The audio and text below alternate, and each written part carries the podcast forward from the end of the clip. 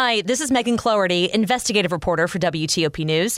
If you like top news from WTOP, we think you'll love our new podcast called the DMV Download, where we take a more in depth look at the biggest local stories of the day happening in our area. We hope you check it out. The man charged with firing a gun inside Tyson's Corner Center is set to appear in court. I'm Acacia James. Brittney Griner appeals her Russian drug conviction as Moscow says it's ready to make a deal on a prisoner swap. Could see storms later, but highs in the 70s today, 9 o'clock. This CBS News on the Hour, sponsored by Liberty Mutual Insurance. I'm Deborah Rodriguez. Britain has just become the first country in the world to approve a new COVID vaccine targeting newer variants. Correspondent Vicki Barker is at the foreign desk. Moderna's Philip Cruz says human trials have shown the company's new two-in-one vaccine gives just as good protection against Omicron as its first jab did against the original strain of COVID-19. That gives us the confidence that this truly can work against the Omicron strain. UK regulators have approved the new vaccine as a booster for adults. It may offer protection for up to a year. Vicki Barker, CBS News, London. In Afghanistan. Supporters are celebrating one year to the day. The Taliban took back control of Kabul after years of fighting with the U.S. and its allies. Correspondent Imtiaz Tyab is there. For the Taliban, today is a day of joy as hundreds filled the central Kabul square just yards from where the U.S. Embassy once stood, waving flags and chanting, God is great. Rejoicing that it's back in control of a country it once ruled from 1996 up until the 2001 Allied invasion that followed the 9-11 attacks. U.S. law enforcement has issued a warning about potential violence over online chatter following last week's search of former President Trump's estate in Florida.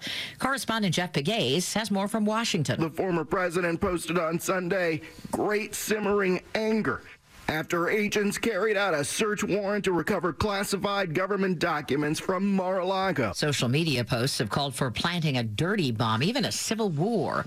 Violence outside a Six Flags amusement park north of Chicago. Visitors scrambled for safety as Gurnee police say people got out of a car in the parking lot, shot at another person, then drove away. A 17 year old boy and a 19 year old girl both wounded in their legs. As kids head back to class, a new poll finds many moms and dads are worried about getting them to and from school. CBS's Elise Preston. The University of Michigan survey shows more than a quarter of parents believe elementary and middle schoolers are more likely to get hurt in the drop off area.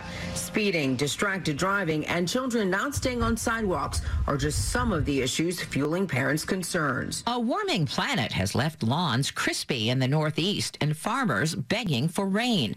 That includes Brian Kemp in Sudbury, Vermont. It may just be the, the straw that broke the camel's back. You know, if, if the farm's been struggling financially. He says his pastures at Mountain Meadows are struggling to come back because of the drought.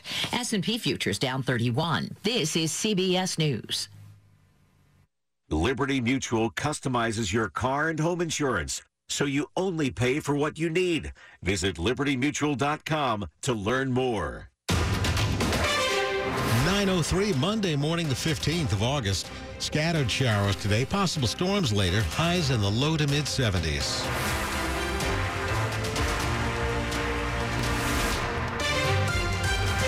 Good morning. I'm Bruce Alan. And I'm John Aaron. The top local stories we're following this hour. We now know the identity of the man behind a violent incident near the U.S. Capitol. Police say 29 year old Richard York III of Delaware crashed his car into a barricade and set it on fire before firing gunshots into the air and then shooting and killing himself. This happened at the intersection of East Capitol and 2nd Streets between the Supreme Court and Library of Congress. WTOP's Mitchell Miller has more from Capitol Hill. I think, like law enforcement nationwide, we are on a higher alert. Capitol Police Chief Tom Manger, who says changes in how his department operates helped provide a quick response to the barricade crash and gunfire that occurred early Sunday morning. And his department is working closely with a wide range of law enforcement agencies, including the FBI, to make sure it's ready for any potential threats. We have enhanced our intelligence operations so that we are keeping track of the, the threats that are on social media, uh, other outlets. On Capitol Hill, Mitchell Miller, WTOP News. The man charged with firing a gun inside the Tyson's Corner Center earlier this summer is set to appear today in court. 22 year old Noah Settles was charged with attempted malicious wounding, discharging a weapon into an occupied building, and use of a firearm in the commission of a felony. The charges stem from the June 18th shooting inside Tyson's Corner Center. The gunshots caused people to panic and flee the mall, and police said three people were injured while fleeing the shooting. No one was injured by the gunfire. Police also say Settles was involved in an altercation between two gangs. Last month, Settles was held without bond after a bail hearing. He's scheduled for a preliminary hearing today at 2 p.m. Acacia James, WTOP News. Election 2022 now on WTOP. Incumbent Montgomery County Executive Marc Elrich has been declared the winner of the county's Democratic primary nearly a month after the election happened. The Board of Elections announced Elrich won by just 35 votes. Opponent David Blair can now request a recount, which he has previously said he would do. All of this comes after more than 100 uncounted ballots were discovered last week and then counted. If the election results stand, Elrich will face Reardon Sullivan, the GOP nominee for executive, this fall. Visitors to the Vietnam Veterans Memorial will now be able to see a photo next to every name inscribed on the wall. The Vietnam Veterans Memorial Fund took on the project to complete the Wall of Faces gallery more than two decades ago. With the help of volunteers from all across the country, at least one photo has been found for each of the 58,281 service members. David Elton Bean, Ronnie D. Beats. Now, family, friends, and visitors will see faces alongside names and stories. Frank Mario Bozello. With this project complete, the fund is now asking for help locating higher quality images and additional stories about each of the heroes. Melissa Howell, WTOP News. It is a good week to do some shopping in Maryland. The state's sales tax holiday takes place this week. You won't have to pay tax on clothing and shoes that cost $100 or less. The sales tax holiday is meant for back to school shopping, but anyone can take advantage of it. Backpacks $40 or less are also tax exempt. If you want to splurge and get a pricier bag, you won't be charged tax on the first $40 of the purchase. This tax holiday runs through Saturday. All right, coming up after traffic and weather, ongoing airline problems have one carrier temporarily reducing its flights at Reagan National. It's 907.